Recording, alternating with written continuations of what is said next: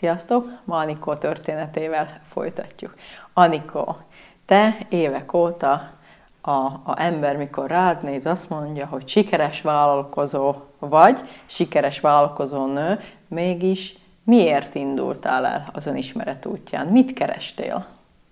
Igazság szerint nem kerestem semmit, hanem egy könyvbemutatódon Dunaszerdahelyen találkoztam veled, illetve a könyveddel úgy hívtak meg erre a könyvbemutatóra barátok, és uh, mikor meg kellett írni a szülőknek való üzenetet, akkor ott ült mellettem a bátyám, és ugyanazt az üzenetet írtuk mind a ketten, a édesanyánknak és a édesapánknak, és ez uh, nálam olyan szinten kiverte a biztosítékot, még most is, hogy, uh, hogy akkor úgy elgondolkoztam, hogy a én kis kerek életemben nem biztos, hogy minden rendben van, hogyha valami így ki tud zökkenteni.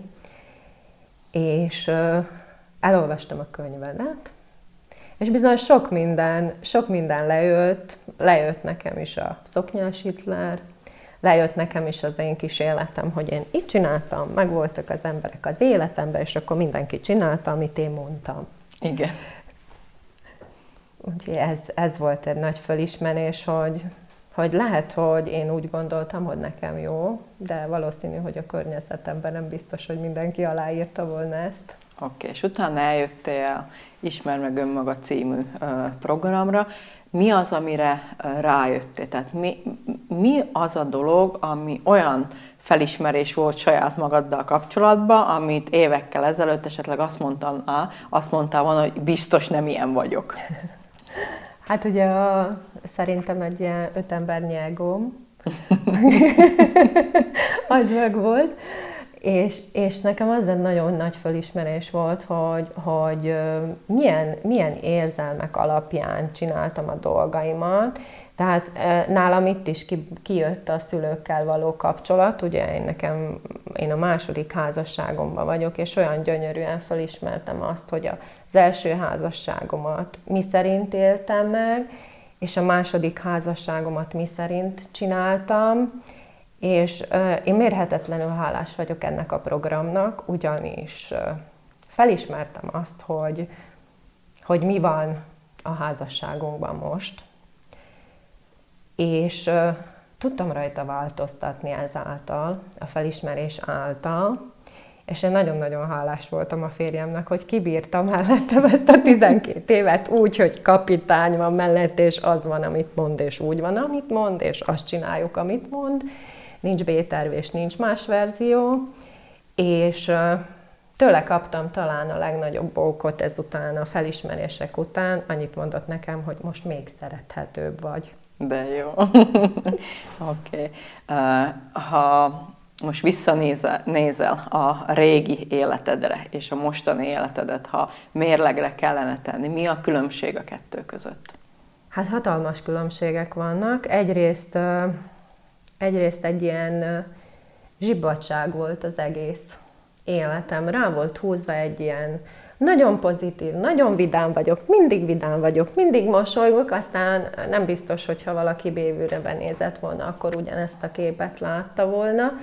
És ez a zsibbadság elmúlt, és most már tényleg az van, hogy, hogy igenis merek szomorú is lenni, meg merek dühös is lenni, merek nagyon vidám lenni. Tehát és őszintén fölvállalod magadat. Igen. És uh, tudom, Anikó, hogy azelőtt is rengeteg előadásom volt, tehát neked a munkádból kifolyólag is részt kell uh, venni mindenféle motivációs előadáson.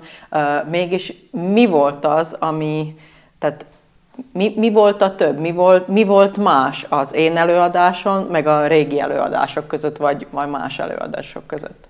Nekem magában a te személyed, tehát az a, az a kisugárzás, Ami, ami jön belőled, nekem az nagyon, nagyon sokat adott akkor is, mikor elindultunk ezen az úton.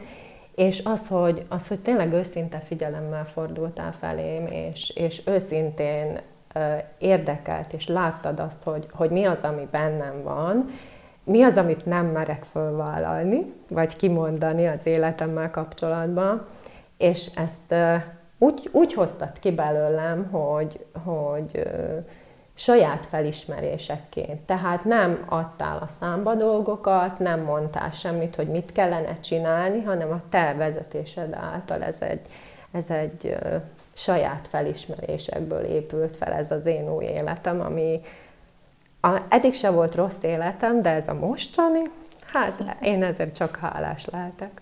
Okay.